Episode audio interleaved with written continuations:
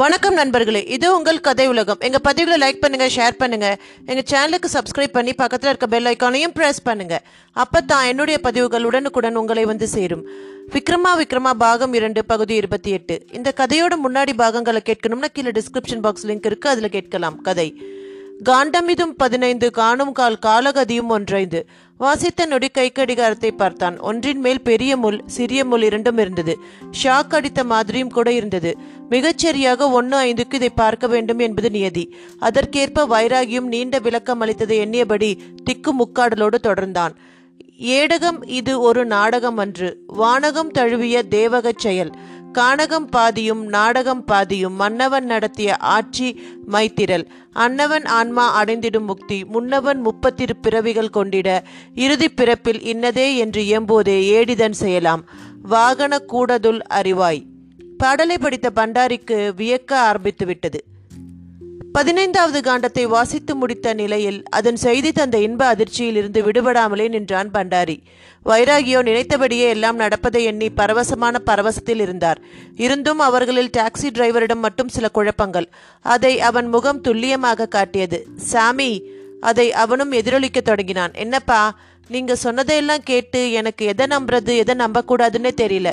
அது உனக்கு இருக்கிற புரிஞ்சுக்கிற சக்தியை பொறுத்தது தம்பி. என்னங்க இப்படி சொல்றீங்க? கஷ்டமான பள்ளிக்கூட படிப்புனா கூட பரவாயில்ல.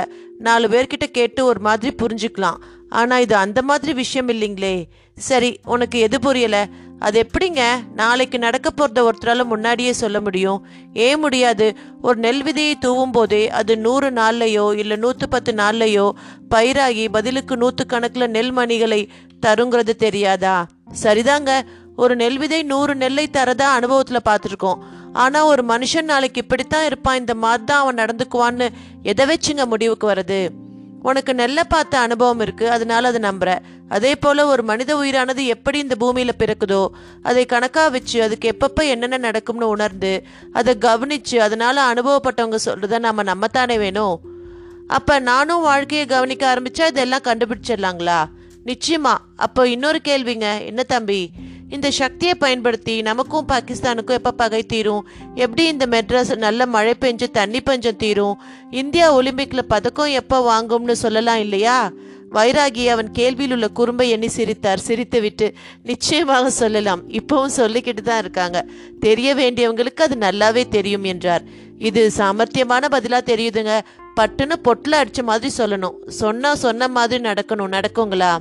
நடந்துக்கிட்டு தானே இருக்குது என்னங்க நீங்க? அப்படின்னா வீரப்பனை பிடிக்கிற வழி காவேரியில தண்ணி கொண்டு வர வழின்னு தீராத பல தலைவலிங்க நேரம் தீர்ந்திருக்குமே. நான் உன்னை பதிலுக்கு ஒன்று கேட்கவா என்னங்க? ஒரு பாத்திரத்து எண்ணெய் கீழே கொட்டிடுச்சு. அதை வழிச்சு எடுக்க எவ்வளவு நேரம் ஆகும் அது எண்ணெயோட அளவை பொறுத்தது. எந்த இடத்துல கொட்டி இருக்குங்கிறதும் முக்கியம். கொட்டின எண்ணெய்க்கே அளவும் இடமும் முக்கியம்னா வீரப்ப விஷயமும் காவேரி பிரச்சனையும் எவ்வளோ பெரிய விஷயங்கள். அதற்கு அதுக்குண்டான காலம் ஆகத்தானே செய்யும். அதுதான் எவ்வளவு நாள் ஆகும் எப்போ முடியும்னு இதே போல ஏடுகள் பார்த்து தெரிஞ்சுக்க முடியாதா? ஏடுகள் எழுதப்பட்டிருந்தா நிச்சயம் தெரிஞ்சுக்கலாம். விக்ரமாதித்தன் பற்றி எல்லா ஏடும் இருக்கும்போது நம்ம தேசத்துக்கு ஏடு இருக்காதா? எதுக்கு இப்படி வளைச்சு வளைச்சு கேட்குற உன் முடிவான கருத்து தான் என்ன? என்னால் இதை நம்ப முடியல. இயற்கை விதிகளுக்கு மாறாவே எல்லாம் இருக்கு. பூமியில அதன் விசைப்பாட்டுக்கு உட்பட்டு தான் எதுவும் நடக்க முடியும். ஒரு கல்லை தூக்கி மேலே எரிஞ்சு அது கீழே விழுந்து தான் தீரும். அப்படியே மேலே மேலே போய்கிட்டது இருக்காது. அப்படித்தான் ஒரு சம்பவமும். இப்போ நாம ரெண்டு பேரும் பேசிட்டு இருக்கோம். இந்த பேச்சு தான் நாம அடுத்து என்ன செய்ய போறோங்கிறத தீர்மானிக்கும். அந்த செயல் தான் அதற்கு அடுத்த செயலை தீர்மானிக்குது. இதுலேயே கூட இடையில ஏதாவது தடை வந்தா அதற்கு ஏற்ப அந்த செயல் மாறிடும். உறுதியா எந்த ஒரு விஷயத்தையும் யாராலையும் எந்த காலத்திலையும் முன்னதாக கூறவே முடியாது. அதை மீறி நாம் நினச்ச மாதிரி ஏதாவது நடந்துட்டா அது ரொம்ப தற்செயலான ஒரு விஷயமா தான் இருக்க முடியும். டிரைவர் திடமோடும் ஒரு தீர்மானத்தோடும் தான் பேசினான். வைராகி அவன் தோலை தட்டி கொடுத்தார். உனக்கு இருக்கிற புத்தியால் நீ எதை உணரணுமோ அதை உணர்ந்து நியாயமா எந்த மாதிரி சந்தேகங்கள் வருமோ அதில் விழுந்து அதற்கேற்ப தான் கேள்வி கேட்டிருக்கேன். இந்த சிந்தனையில் எந்த பிழையும் இல்லை. நான் இப்போ ஒரு கேள்வி கேட்குறேன். இப்போ புரிஞ்சுக்கிட்டு சிந்திச்சு கேள்வி கேட்கிற சக்தி எதுவரை? எதுவரைனா? இல்லை இப்படி இப்போ என்கிட்ட கேள்வியாக கேட்குறியே இந்த புத்திசாலித்தனத்தால் உன் புத்தியை எப்பவும் நீ பாதுகாப்பாகவே வச்சிருக்க முடியுமா? இப்போ அது பாதுகாப்பாக தானே இருக்கு. இப்போ இருக்கு சரி. ஆனால் யாரோ ஒருத்தன் உன் மேலே காரை கொண்டு மோதி உன் தலையில் அடிபட்டு சித்தம் கலங்கி போயிட்டா அப்போ என்ன பண்ணுவ? என்னால என்ன பண்ண முடியும்? பைத்தியமாவே இருக்க வேண்டியதுதான். அப்ப உன்னால ஒரு அளவுக்கு தான் உன்னை பார்த்துக்க முடியும். உன் உன் புத்திக்கு கூட. அப்போ உன்னால் ஒரு அளவுக்கு தான் உன்னை பார்த்துக்க முடியும்.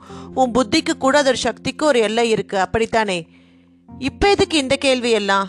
இல்லை மனுஷ புத்தி தான் பெருசுன்னு அதை கொண்டு இவ்வளவு கேள்விகள் கேட்டு நடக்க நடக்கத்தான் எதையும் தெரிஞ்சுக்க முடியும்னு நீ தீர்மானமாக சொல்றியே? அப்படி நீ எதை வச்சு கேள்விகள் கேட்கிறியோ அந்த புத்தியை கூட நம்ம கையில் முழுசாக இல்லைங்கிறது தானே உண்மை. ஆமாம் டிரைவர் நெடுநேரம் எடுத்துக்கொண்டே பிறகு ஆமாம் என்றான். இப்படி முழுசா இல்லாத ஒன்ன ஒரு முழு விஷயத்தை மட்டும் எப்படி விளங்கிக்க முடியும்? அப்படின்னா நாடிகளையும் ஜோதிட சாஸ்திரத்தையும் எழுதினவங்க அவங்களையே ஜெயிச்சவங்க. அவங்க உன்னை போல தன் பிடியே தன் கையில இல்லாத சராசரிகள் இல்லை. அவங்களோட விஷயங்களை விளங்கிக்க ஒன்று நீ அவங்கள போல ஞானியா இருக்கணும். இல்லைன்னா அவங்கள முழுமையா நம்பி உன்னை ஒப்படைக்கிற பணிவும் நம்பிக்கையும் உள்ளவனா இருக்கணும். இது ரெண்டும் இல்லாதவங்க இந்த விஷயத்துல ஏமாற்றத்தை சந்திச்சு இறுதியில தன்னை திருப்திப்படுத்திக்க இதெல்லாம் பொய்யின்னோ இல்லை இதெல்லாம் கற்பனைன்னோ தான் சொல்லுவாங்க. அப்ப இந்த மாதிரி தகவல்கள் எல்லாம் சத்தியமானவையா? சத்தியமானதுதான். அதே சமயம் நடந்துகிட்டு இருக்கிறது கலிகாலம். ஆகையால் இதுல கூட போலிகளோட ஊடுருவல் இருக்கு. அதுல கவனமா இருக்கணும். நான் முழுமையா நாடிகளை பற்றி புரிஞ்சுக்கவும் விளங்கிக்கவும் விரும்புறேன் சாமி. ஏன்னா முற்பிறப்புல நானும் நீங்களும் விக்ரமாதித்த ராஜாவுக்கு கடமைப்பட்டிருக்கோம். அதான் திரும்ப பிறந்து வந்து அவரோட சம்மந்தப்பட்ட போறோம்னு சொன்னீங்க.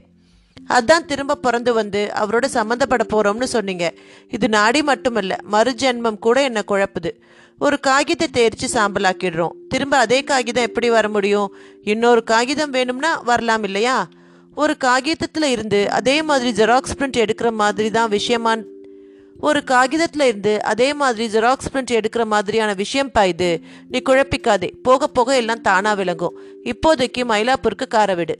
லாட்ஜில் தங்கி குளிச்சு முடிச்சுட்டு அப்படியே கற் லாட்ஜில் தங்கி குளிச்சு முடிச்சுட்டு அப்படியே கற்பகாம்பாலையும் கபாலீஸ்வரையும் சேவிச்சு முடிச்சிட்டு பீச்சுக்கு போவோம். அங்கே அடுத்த காண்டமான பதினாறாவது காண்டத்தில் என்ன வருதுன்னு பார்ப்போம். அப்படியே செய்யலாங்க அது சரிங்க. இவ்வளோ பெரிய சிட்டியில் விக்ரமாத்த ராஜாவை எப்படிங்க கண்டுபிடிக்க போகிறோம் கையில் வெண்ணெயை வச்சுட்டு யாராவது நெய்க்கு அலைவாங்களா? இந்த ஏடு நம்ம கைக்கு கிடைச்சிருக்கிறதே அவரை நாம் தெரிஞ்சுக்கவும் அவருக்கு உதவி செய்யும் தானே? வைராகியின் பதில் தந்த திருப்தியோடு டாக்ஸி சீர ஆரம்பித்தது. பண்டாரி தன் கையில் அந்த ஏட்டுக்கட்டை இருக்க பற்றியிருந்தான். ஆர்வம் தாழாமல் மெல்ல பதினாறாவது காண்டத்தை பார்க்கவும் ஆரம்பித்தான். ஓடும் காரில் பதினாறு கான் ஒக்கவே உரைப்பேன் முனிவன் நான்.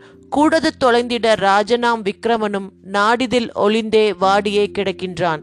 ஏடது திறந்தே என்னவென பார்க்கும். பாடிதில் பண்டாரி அறிவதும் நன்றாம் ஒன்றே. பட்டியால் இனி விரைவதும் நன்றே. ஓட்டியே அவனோடு சேர்ந்திட உரைப்பேன் அடுத்ததை. காண்டம் இது பதினேழில். பண்டாரி பதினாறாம் காண்டத்தை வாசித்து முடிக்க அதை கவனித்த வைராகியும் என்ன பண்டாரி படிச்சு முடிச்சிட்டியா? என்றார். ஜி என்ன தயக்கம்? பொருள் புரிஞ்சிச்சா? ஓரளவு. அப்படின்னா விக்ரமராஜா கூடது தொலைந்தே வாடியே கிடக்கிறாராம். அப்புறம் பட்டிராஜா தான் இனி பார்த்து பார்னும் வருது. நான் அவரோட சேருவேனாம். பிறகு அதை பதினேழாம் காண்டத்தை பார்த்து தான் தெரிஞ்சுக்கணும். நல்லது. அப்ப நம்ம போக்குல அடுத்து நீயும் பட்டியும் சந்திக்கிற சம்பவம் இருக்குன்னு தெரியுது. ஆமா. ஆனா எனக்கு அவர் யாருன்னே தெரியாதே. எப்படி ஜி அந்த சந்திப்பு நிகழும்? நிகழ்ந்த பிறகு அதற்கு விடை தானா தெரிஞ்சிட போகுது. ஜி இன்னும் என்ன குழப்பம்? இந்த காண்டத்துல உங்களை பற்றி எதுவுமே வரலையே. அடுத்த காண்டமான பதினேழாம் காண்டத்துல வருதோ என்னவோ. அவர்கள் பேச்சை டிரைவரும் கேட்டுவிட்டு என்னை பற்றின குறிப்பு எதுவும் இல்லைங்களா? என்று கேட்டான். இல்லப்பா. உடனே அவன் பெருமூச்சு விட்டான். அப்படியே காரையும் ஒரு மெடிக்கல் ஷாப்பை ஒட்டி ஓரம் கட்டி நிறுத்தினான். காரை விட்டு இறங்கி மெடிக்கல் ஷாப் நோக்கி சென்றவன் ஒரு பிரிஸ்கிரிப்ஷனை காட்டு மாத்திரை வாங்கினான். அப்படியே மினரல் வாட்டர் பாட்டிலையும் வாங்கி மாத்திரையும் போட்டு விழுங்கியவன் அந்த வாட்டர் பாட்டிலோடு திரும்பி வந்து காரில் ஏறினான். என்னப்பா உடம்புக்கு உனக்கு? தலைவலியா? வைராகியின் கேள்விக்கு சிரித்தான். அது சரியான பிரக்தி சிரிப்பு. இப்படி சிரிச்சா என்னப்பா அர்த்தம்? நான் ரொம்ப சீக்கிரம் சாக போறேன்னு அர்த்தம். பட்டென்று அவன் பதில் அவர்கள் இருவர் முகத்தையும் ஒரு அமுட்டு அமுட்டியது என்னப்பா சொல்ற? நான் ஒரு ஹார்ட் பேஷண்ட் சாமி. வயிறுன்னு ஒன்று இருக்கே. அப்பம் பாட்டம் சொத்தும் வைக்கல வேற வழி. அது சரி சுவர் இருந்தால் தானே சித்திரம் தீட்ட முடியும். அதே மாதிரி தான் உடம்பு நல்லா இருந்தால் தானே உழைக்க முடியும். நல்லா இல்லையே ஓட்ட உடம்பா போச்சே. இந்த உடம்ப விக்ரமாதித்த ராஜாவுக்கு பயன்பட போகுது. சிரிப்பாக வருது. இதனால தான் நாடி பற்றி நான் அவ்வளவு கேள்வி கேட்டேன். அதுல நான் எப்ப சாவேன் எப்படி சாவேன்னு இருக்கும்ல? டிரைவரின் கேள்வி முதல் முறையாக வைராகி நெஞ்சை பிசைந்தது. ஆனால் பண்டாரியோ இந்த உடம்பா விக்ரமாதித்த ராஜாவுக்கு பயன்பட போகுது? என்று தனக்குத்தானே கேட்ட கேள்வியில் ஊன்றியிருந்தான்.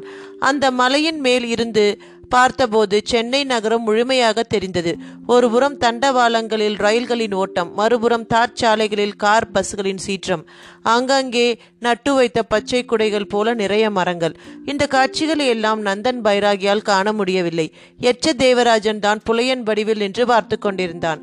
பைராகி மௌனமாக ஒரு பாறை மேல் தியானத்தில் ஆழ்ந்துவிட்டான் அவனை போன்ற யோகிகள் இப்படி அடங்கி ஒடுங்கி தியானத்தில் அமருகிறார்கள் என்றார். அவர்கள் எதற்கோ பதுங்குகிறார்கள் என்றுதான் பொருள். பதுங்கிய வேகத்தில் அவர்கள் பாயும் போதுதான் அவர்கள் பதுங்கியதற்கும் காரணம் தெரியும்.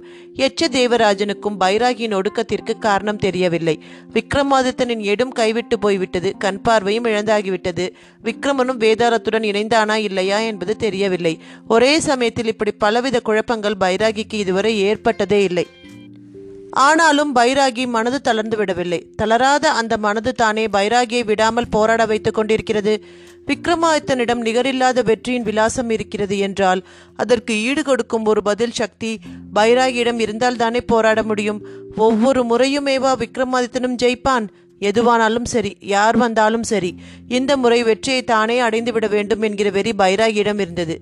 அது உக்கிரமான அவனது யோக நிஷ்டையில் வெளிப்பட்டு கொண்டும் இருந்தது. இந்த மாதிரி யோக நிஷ்டைகளில் நிச்சயம் தேவதா உபாசனை ஏதாவது இருக்கும். லட்சம் கோடி என்று அந்த ஞாம உபாசனை சங்கிலி கன்னிகள் போல தொட்டு தொட்டு வளர்ந்து சென்று குறிப்பிட்ட அந்த உபாசனைக்குரிய தெய்வத்தை தொட்டு பிடித்து உபாசிப்பவர்க்கும் உபாசித்த சக்திக்கும் ஒரு தொடர்பை உருவாக்கிவிடும். அந்த தொடர்பு ஏற்படும் வரையில்தான் உபாசனை புரிபவர் பஞ்சபூத இயற்கை விதிகளுக்கு உட்பட்டவர். அதன் பிறகோ அவரை இந்த உலகின் சக்திகளால் எதுவும் செய்ய முடியாது. இந்த விஷயங்கள் மனித பிறப்பில் சேராத எச்ச தேவராஜனுக்கும் தெரியும். எனவே பைராகியின் இந்த அசுரத்தனமான யோக முயற்சி ஒரு பெரிய முடிவை நோக்கி தான் என்பதை உணர்ந்தவன் அந்த யோக முயற்சிக்கு எந்த பங்கமும் வந்துவிடாதபடி காவல் காத்து கொண்டிருந்தான். அவனுடைய காவலுக்கும் அங்கே ஒரு சோதனை. அந்த மலையில் ஆங்காங்கே அடர்த்தியாக புதர்கள். அவைகளில் நிறைய முயல்கள் அடைந்து கிடந்தன. அதை வேட்டையாடுவதற்காக கைவசம் வேட்டை துப்பாக்கியோடு பலர் அந்த மலைப்பகுதிக்கு வருவது சகஜமான விஷயம். அப்படி வருபவர்களில் லிட்ரியட் போலீஸ்காரர் ஒருவரும் இருந்தார். அந்தோணி என்கிற அவர் துப்பாக்கியும் கையுமாக இறுக்கமான பேண்ட் ஷர்ட்டில் இன் செய்து கொண்டு தலைக்கு ஒரு தொப்பியும் அணிந்து கொண்டு பாறைகள் மேல் தாவி தாவி ஏறியபடி மேலேறி வந்து கொண்டிருந்தார். இப்படி ஒருவர் துப்பாக்கியோடு வருவது என்பது எச்சதேவராஜன் வரையில் புதிய விஷயம். கவலையோடு அவரை பார்த்தான். ஒருவேளை போலீசுக்கு தங்கள் இருப்பிடம் தெரிந்து அவர்களில் ஒருவர்தான் வந்து கொண்டிருக்கிறார்களோ என்றும் கூட தோன்றியது. இப்படியெல்லாம் கேள்வி கேட்டு முடிப்பதற்குள் அந்த வேட்டைக்காரர் மேலேறி வந்துவிட்டார். பாறை மேல் பைராகியும் அங்கே ஒரு வேலைக்காரனைப் போல தெரியும் எச்சனையும் மாறி மாறி பார்த்தார். பார்வையில் பூச்சி பறந்தது. எச்சனும் அவரை சமாளிக்க தயாரானான். யாருங்க நீங்க? இங்க என்ன பண்றீங்க? எச்சனிடம் எந்த பதிலும் இல்லை. வாயில் என்ன கொழுக்கட்டையா? ஆமா இவர் என்ன இந்த வெயில்ல பாறை மேல உட்காந்துக்கிட்டு ஜெபம் பண்ணிக்கிட்டு இருக்காரு? என்ன ஏதா வழிபாடா? எச்சன் தலை ஆடி ஆமோதித்தது. ஜெபம் பண்ற இடமா அது? திருட்டு பசங்க. என்ன மாதிரி வேட்டைக்காரனுங்க வந்து போற இடம். தற்கொலை பண்ணிக்கணும்னாலும் எல்லோரும் இங்கே தான் வருவாங்க. திருவண்ணாமலை பர்வதமலை மாதிரி சாமியாருங்க திருவிற மலைப்பக்கம் போக வேண்டியது தானே? அந்த வேட்டைக்காரரே கேள்வி கேட்டு பதிலையும் சொல்லிக்கொண்டு அப்படியே விலகி போனார். எச்ச தேவராஜனுக்கும் அப்பாடா என்று இருந்தது. ஆனால் அவ்வளவு பேச்சுக்கு இடையிலும் நந்தன் பைராகியிடம் மட்டும் எந்த சலனமும் இல்லை. தீர்க்கம் என்றால் தீர்க்கம் அப்படி ஒரு தீர்க்கம் அவனது மந்திர உபாசனையில். முதலில் கடந்த இதழின் கேள்விக்கான விடையை பார்த்து விடுவோம். கல்லனை சிரச்சேதம் செய்ய போகும் சமயம் அவனை திருமணம் செய்து கொள்ள விரும்பிய ரத்னாவதியும் அவள் தந்தையும் கொலைக்களத்திற்கு வந்து சேர்ந்து கல்லனை காப்பாற்ற எவ்வளவோ தூரம் அரசனிடம் மன்றாடுகின்றனர் அரசனோ அசைந்து கொடுக்கவில்லை. இந்த நிலையில் கல்லன் ரத்னாவதியின் தந்தையை பார்த்து அழுகிறான். ஆனால் ரத்னாவதியை பார்த்தோ சிரிக்கிறான். கல்லன் என்று தெரிந்தும் மகள் விரும்பிவிட்ட காரணத்தால் அவளது மகிழ்ச்சிக்காக தன்னை மாப்பிள்ளையாக ஏற்க ரத்னாவதியின் தந்தை உடன்பட்டது அவரது துரதிருஷ்டத்தையே காட்டுகிறது. அதை எண்ணியே கல்லன் அவரை பார்த்து அழுதான். ஆனால் தான் ஒரு கல்வன் என்பது தெரிந்தும் தன்னைத்தான் மறப்பேன் என்று கூறிய ரத்னாவதியை புரிந்து கொள்ள முடியவில்லை. பெண்கள் மனதை யாரால் அறிய முடியும்? அதை எண்ணிய போது அவனுக்கு அந்த துக்கத்தின் இடையிலும் சிரிப்பு வந்துவிட்டது. அதன் பொருட்டே சிரித்தான். இப்படி அழுததற்கும் சிரித்ததற்குமான பதிலை விக்ரமாதித்தன் மிகச் சரியாக கூறிவிட்ட நிலையில் வேதாளம் தான் சும்மா இருக்குமா? சரேல் என்று பறந்துவிட்டது. கழுதை கேட்டால் குட்டிச்சவர். வேதாளம் பறந்தால் முருங்கை மரம் தானே? அட அது எவ்வளவு முறை இப்படி பறந்தால் என்ன? விடாமுயற்சியாளன் விக்ரமாதித்தனும் சளைக்கப் போவதில்லை. எனவே அவனும் திரும்ப அந்த வேதாளத்தை முருங்கை மர கிளையிலிருந்து விடுவித்து தோளில் சுமந்து வர அதுவும் தனது கதா உபன்யாசத்தை தொடங்கியது. நாம் எல்லோரும் மேடைகளில் உபன்யாசம் செய்பவர்கள் கதை சொல்ல கதை கேட்டிருப்போம். சோறு ஊட்டும் போது அம்மாவும் பாட்டியும் கூட கதை கூறியிருப்பார்கள். பின்னாளில் வகுப்பறைகளில் ஆசிரியர் கதை கூறியிருக்கலாம். விட்டால் புத்தகங்களை படித்து நாம நமக்கு கதை கூறிக்கொள்ள வேண்டியதுதான். ஆனால் சுடுகாட்டில் ஒரு உடம்பில்லாத உயிர் ஒரு பிணத்துக்குள் புகுந்து கொண்டு அதிலும் வாழ முடியாமல் மரத்தில் தொங்கிக் கொண்டிருக்கும் நிலையில் அது கதைகள் கூறுவதும் அதை ஒரு ராஜா செவி மடுப்பதும் வினோதம் தானே. சரி வேதாளத்தின் அந்த பதினெட்டாவது கதை எது என்று பார்த்து விடுவோமா? இத்துடன் இந்த பதிவு நிறைவு பெறுகிறது. இந்த சுவாரஸ்யமான கதையின் அடுத்த பதிவோடு விரைவில் உங்களை சந்திக்கிறேன். நன்றி வணக்கம்.